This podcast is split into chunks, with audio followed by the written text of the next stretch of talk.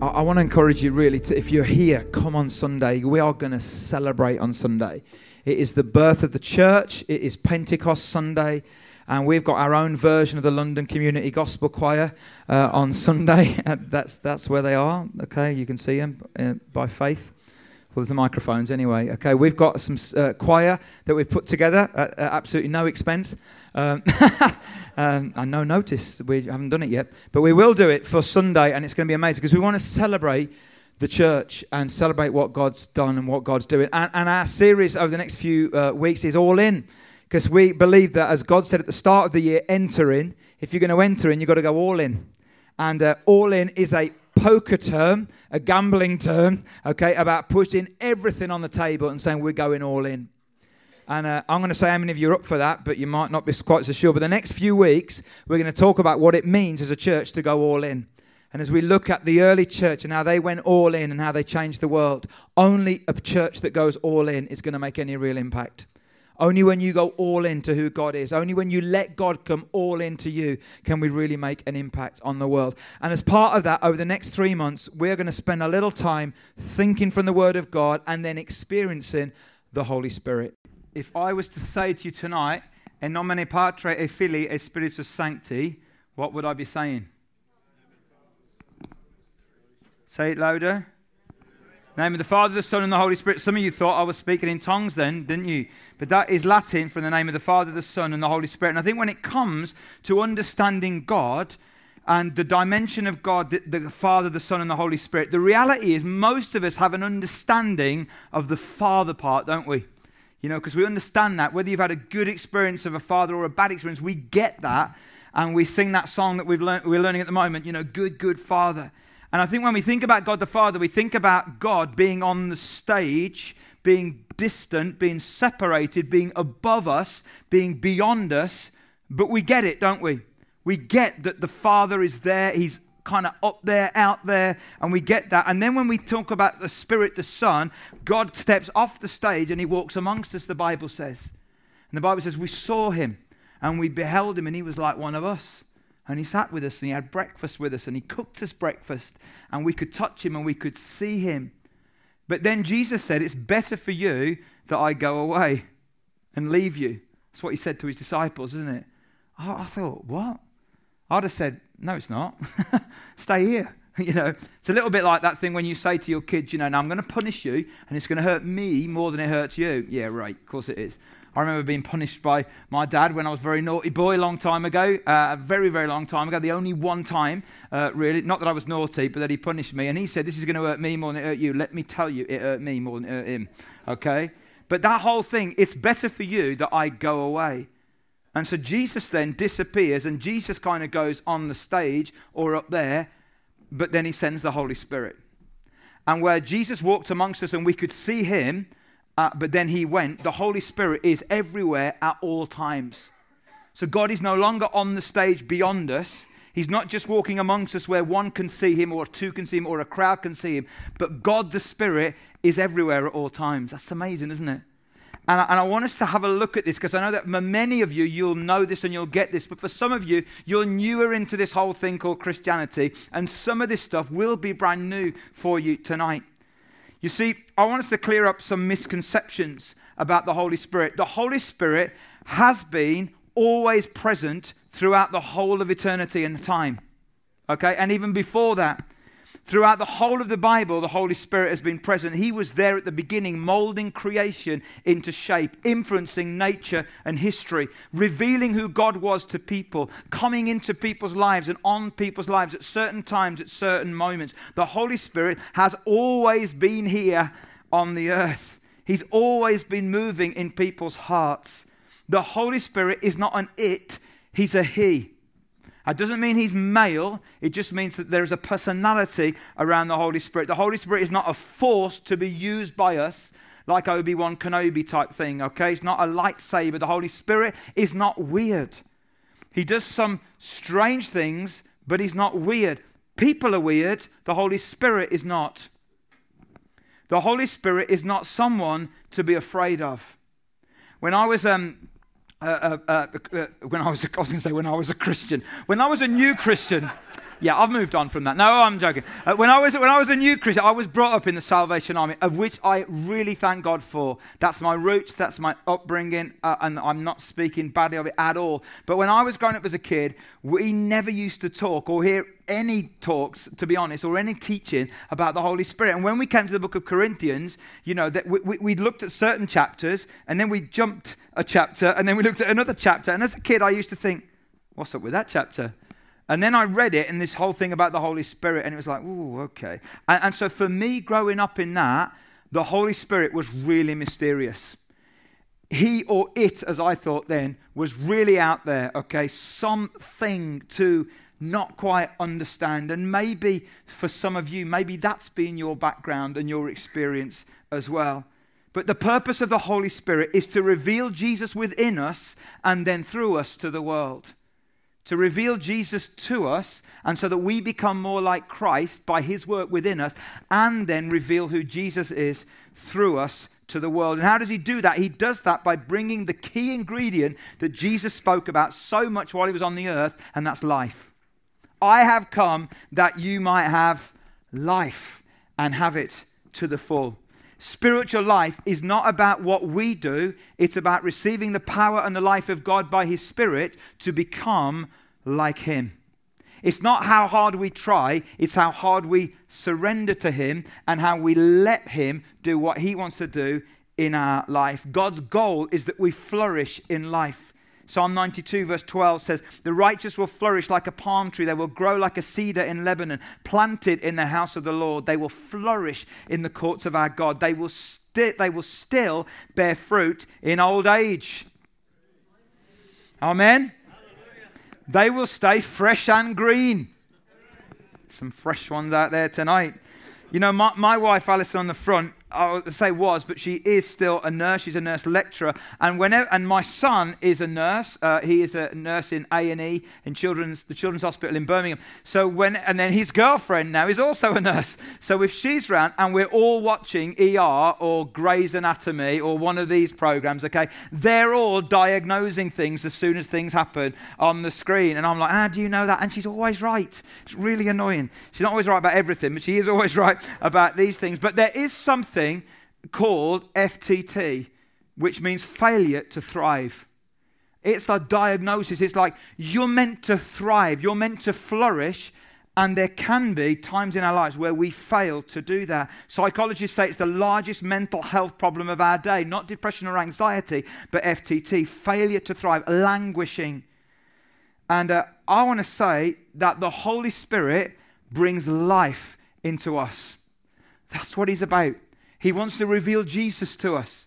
He wants to reveal Jesus in us, and He wants to reveal Jesus through us.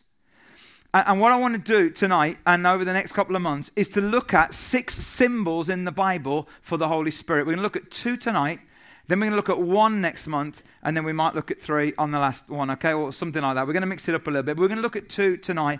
And these symbols are all metaphors or pictures which kind of describe what the Holy Spirit wants to do in our life. And I'm hoping that this background and, and foundation of teaching will then really help us to experience that which we're teaching about, okay?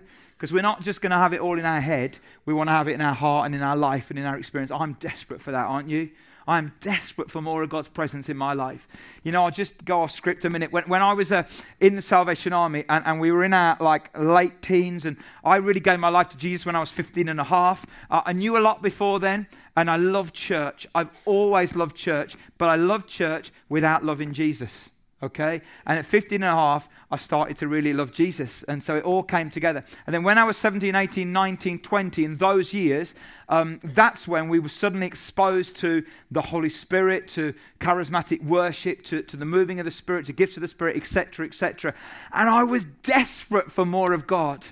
But I had so many hang ups with speaking in tongues. I can't tell you how many hang ups I had with speaking in tongues. Alison will tell you because she re- will remember that. It's a long time ago now. and, and, she spoke in tongues much easier, I think, than I did. And I can remember being up late at night on my own and saying, Come on, God, come on, God, I want to speak in tongues. I see it in the Bible. I want to do it. And I can remember, and it seems crazy, opening my mouth saying, Come on, God.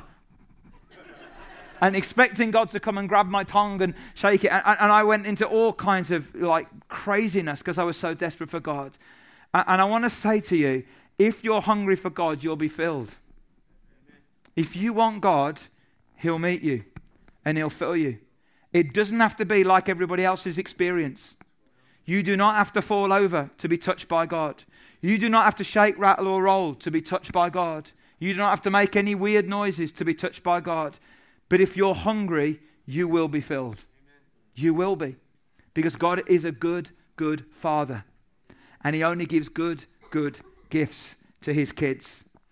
And so there are six symbols, or the six symbols that we're going to look at. There are a few others as well, but these are the six main ones uh, that describe the, the Holy Spirit. And they appear, in one sense, to be a little bit opposite because you get fire and water, oil and water, fire and peace. So they seem a little bit opposite. But we're going to look tonight at two of them. The first one is wind or breath. And we looked at this at the last encounter way back in March. And we looked at that phrase in the doldrums. Anyone remember that? And we looked at this phrase in the doldrums. It's a term describing uh, feeling flat. And we've, we've, we've, all, we've all felt flat, and maybe tonight you do. We felt listless. We felt fed up. And it's a term taken from the world of sailing, where in a certain part of the, uh, of the, of the earth, bit, around the equator, there are these bits where there's an intertropical convergence zone, and basically it creates this kind of uh, tunnel almost where there's no wind. And sailors fear that more than the Bermuda Triangle. Because once a sailing ship gets into that space, years ago when it was all sail ships, they're in trouble because they're going nowhere because they're in the doldrums. And that's where we get that term from. And we talked uh, uh, in, in um, March that, that you know, when your ship gets caught in the doldrums, you're going nowhere. And you are desperate for a breath of fresh air. That's one of the beautiful things that the Holy Spirit brings into our life is a breath of fresh air. How many marriages could do with a breath of fresh air? How many families could do with a breath of fresh air? How many Christians could do with a breath of fresh air? That's what God brings. And I want you to think about two boats for a moment. You think about a rowing boat, and I want you to think about a sailing boat, okay? A rowing boat, you will get there, but you will be shattered. A sailing boat, you have still got to do some work. You've got to put your sails up but you will get there and you'll be refreshed. Yeah? You've still got to do work in both, but the difference between putting the sails up and letting the wind take you or doing it all yourself is immeasurably. And actually, when it comes to things of the Spirit, if you're only in a rowing boat, you might think you'll get in there, but actually you're not going to because it's only under your own steam, on your own, your own effort. And then there's another picture in the Bible which is important about breath. And this is in Ezekiel 37, where there's that valley of dry bones. And, uh, uh, and God says to the prophet, Can these bones live? Which is one of his annoying rhetorical questions, because, of course, the answer is yes. And the bones were languishing. There was a failure to thrive because these bones were the bones of people, uh, uh, and nothing was happening. There's no life. And when, when Ezekiel prophesied and the breath came, then those bones knitted together, and the Bible says they stood up a vast army. That's how we're meant to be, isn't it?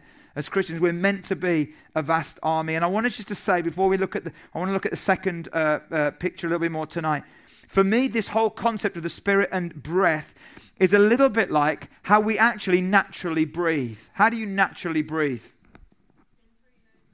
In through your nose and out through your mouth. That's good. You breathe in and you breathe out, don't you? And you see, when you breathe, uh, when you breathe in, you breathe in oxygen. And our lungs process the oxygen into our bloodstream, which attaches to hemoglobin, red blood cells. A lot of doctors in the house, move on quick, and carried around our body, bringing life, vitality, and transformation. But in order for this to work, we have to breathe out as well. Because we've got some carbon dioxide, which is toxic. And we've got to get rid of that in order to get the good stuff in. And actually, when it comes to things of the Spirit, my experience, and I think from the Word of God, is this that we need to do the same. We need to breathe out some stuff that's toxic, that's not doing us any good, that's not helping us to thrive or to flourish. We need to breathe some of it out so that we can breathe some of the good stuff in. Just for a moment, just close your eyes. And just with me, let's just breathe out.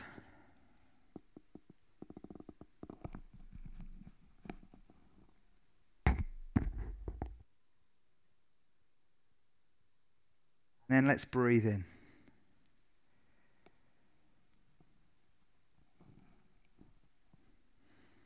Jesus, I pray tonight that maybe there's some of us and we are really right now holding within us some toxic air.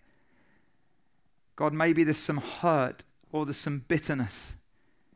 Maybe there's some pain which is so toxic.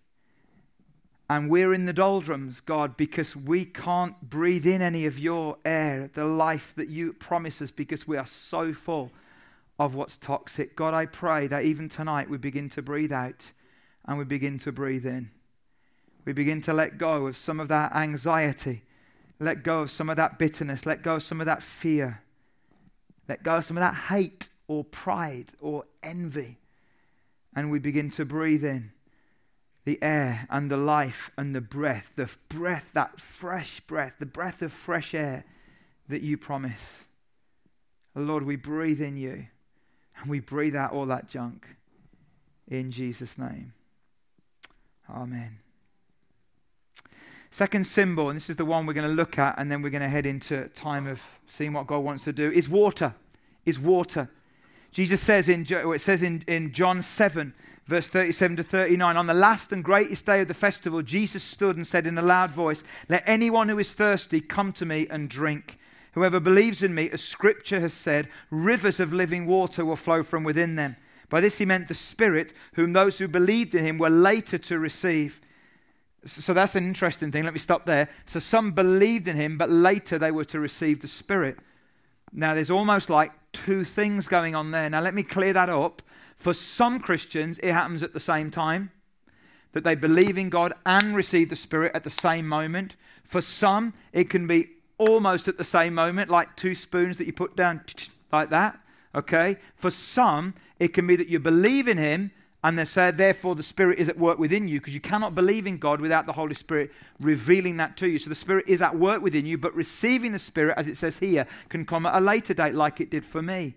Many, in fact, about five or six years after I put my trust in Christ and received Christ by the Spirit, five or six years later was when I received what we called the baptism of the Spirit. By this he meant the Spirit with whom, with whose, whom those who believed in him were later to receive. Up to that time, the Spirit had not been given since Jesus had not yet been glorified.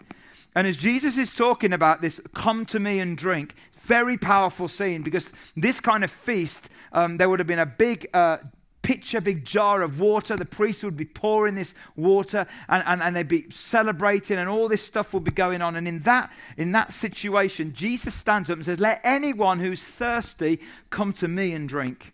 You can see this physical water being poured in front of you, but what's really going to satisfy your thirst is not physical water, but spiritual water.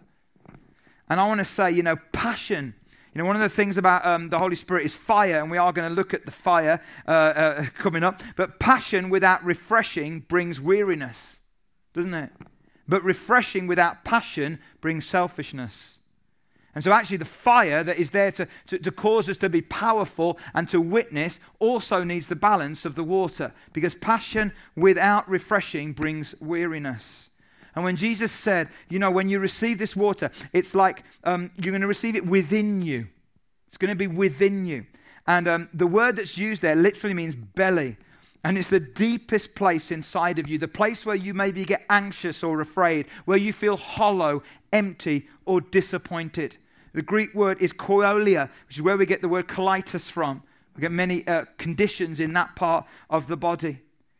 You know, scientists speak of a reptile brain, a brain in the gut almost, a system that produces a feeling of well being or a threat that is deeper than what you can put into words. You know that sense where you say, I can feel it in my gut.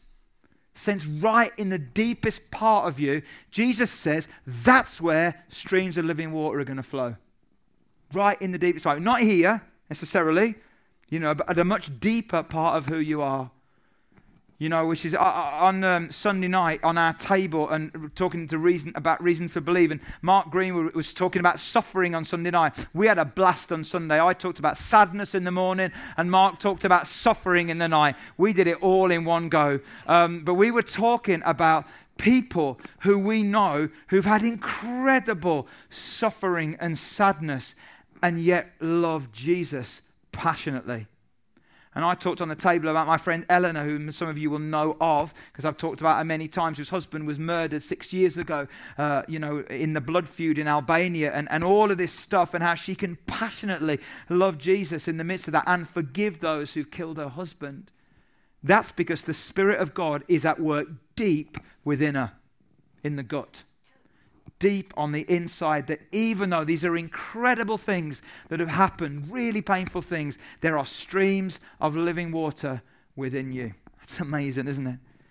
And you know what happens, I think, when we become a Christian? And uh, we say yes to God, and um, many of us hopefully have said that, and maybe you haven't yet, but you know, when you say yes to God, everything's great for a while, isn't it? I was talking with some ministers only this week, and we're talking about these stories, and I'm like, Really? That's happening to you as well. I thought that was only our church where people become a Christian, they get hungry for God, they get baptized six to eight to nine months later, you don't know where they are. And as we were talking about this, you know, other, that's exactly what's happening with us.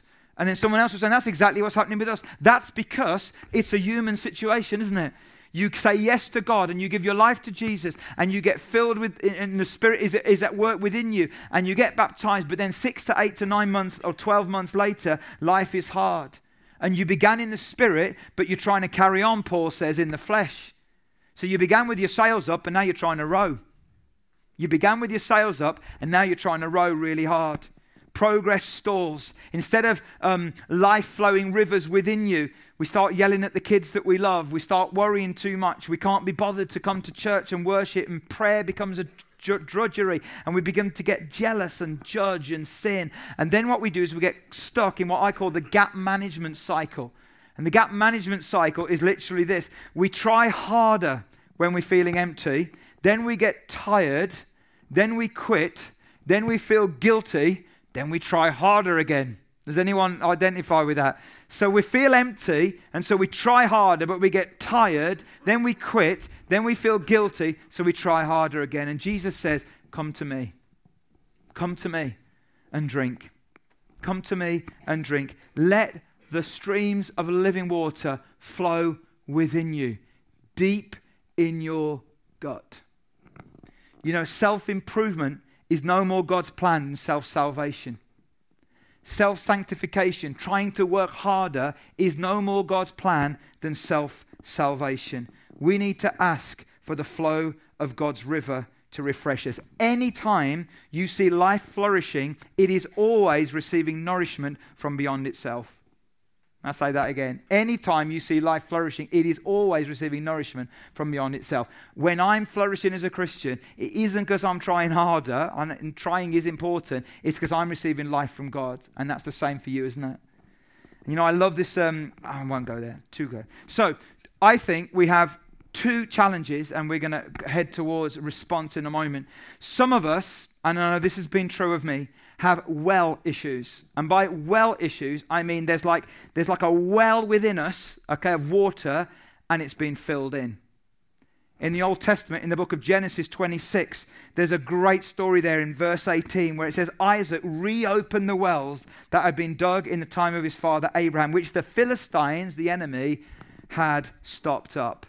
It's like Abraham had dug these wells and this was a source of life giving water. But then in the next generation, the enemy had come in, circumstances had come in, life had come in, and the wells had been dug up. What, what Isaac did is he reopened the wells. And for some of us, we had a well, we had a connection with God, but circumstances or situations have filled it up and we need to reopen that well. Some of us have well issues. But I want to suggest for many of us, we don't have well issues, we have dam issues. And I mean D A M, not the other version. We have dam issues. Something is blocking up the river of God's Spirit. Maybe it's a teaching issue. It was for me. I need to get it clear in my head and to get some teaching in on what it means to be filled with the Spirit.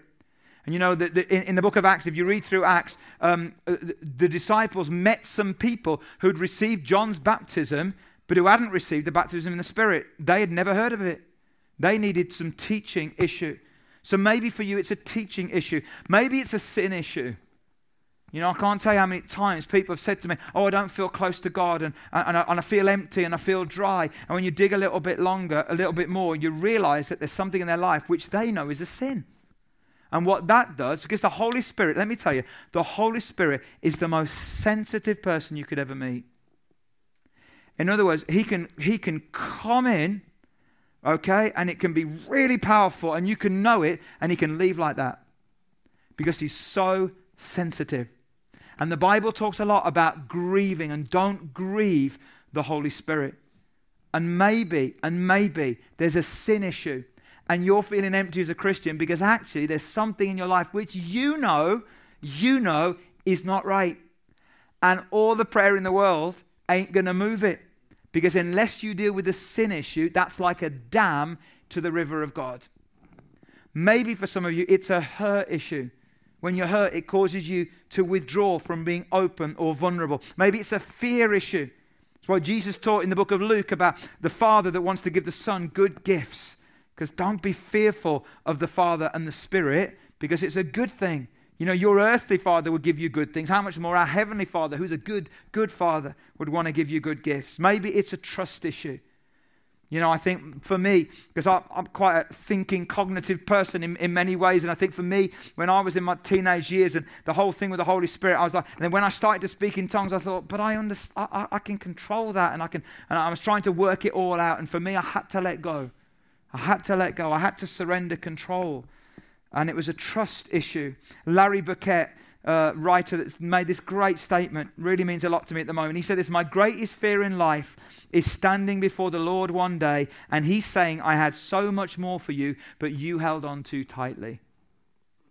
My greatest fear is standing before the Lord and Him saying, I had so much more for you, but you held on too tightly. So maybe for you tonight, it's a trust issue. So I want to ask the band if they'll come back up. And, and maybe, maybe as we go into a time of response and worship and prayer, and I don't know what we're going to do. We'll see what God wants to do. But maybe there are some of us here and you're saying, do you know what? I'm failing to thrive right now. I'm failing to thrive. Maybe for you, you need to breathe out so you can breathe in. Or maybe for you, you need to come to the one who's invited you to come, who said, Come to me if you're thirsty and drink. And from within you, deep within your gut, streams of living water will begin to flow. Maybe for some of you, you've, you've got a well issue where it was there and it was life giving, but it's been filled up. It's been dug up, and maybe it's been a long time. Maybe you need to reopen that. Or maybe for you, you've got a dam issue where there's like a blockage. Maybe it's teaching, maybe it's sin, maybe it's hurt, maybe it's fear, maybe it's trust. So you've got to do something. But God's invitation to you tonight is to come, is to come and to drink of Him. Let's stand together. Jesus, we love you, Lord.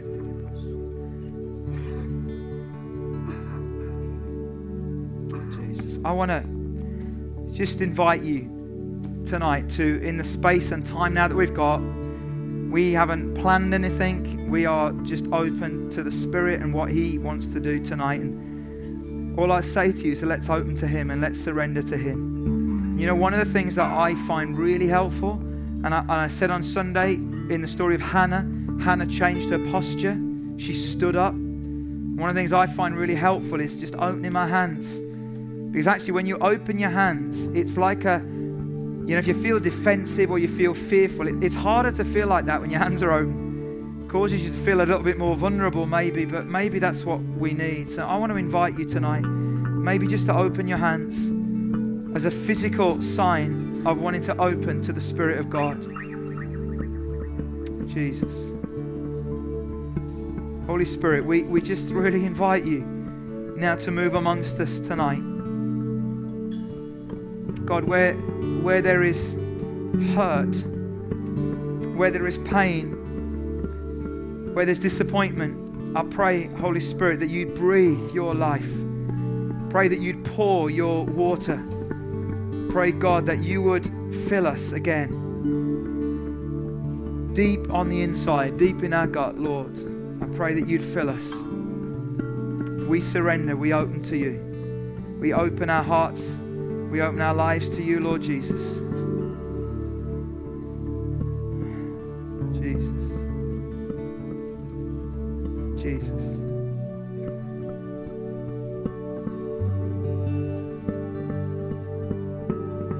Jesus.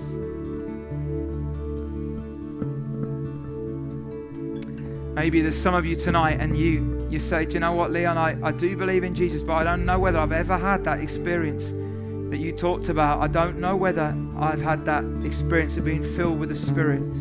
We would love to pray for you tonight. Maybe, maybe you, you know that you have a well issue or a, or a dam issue. We would love to pray for you tonight as well.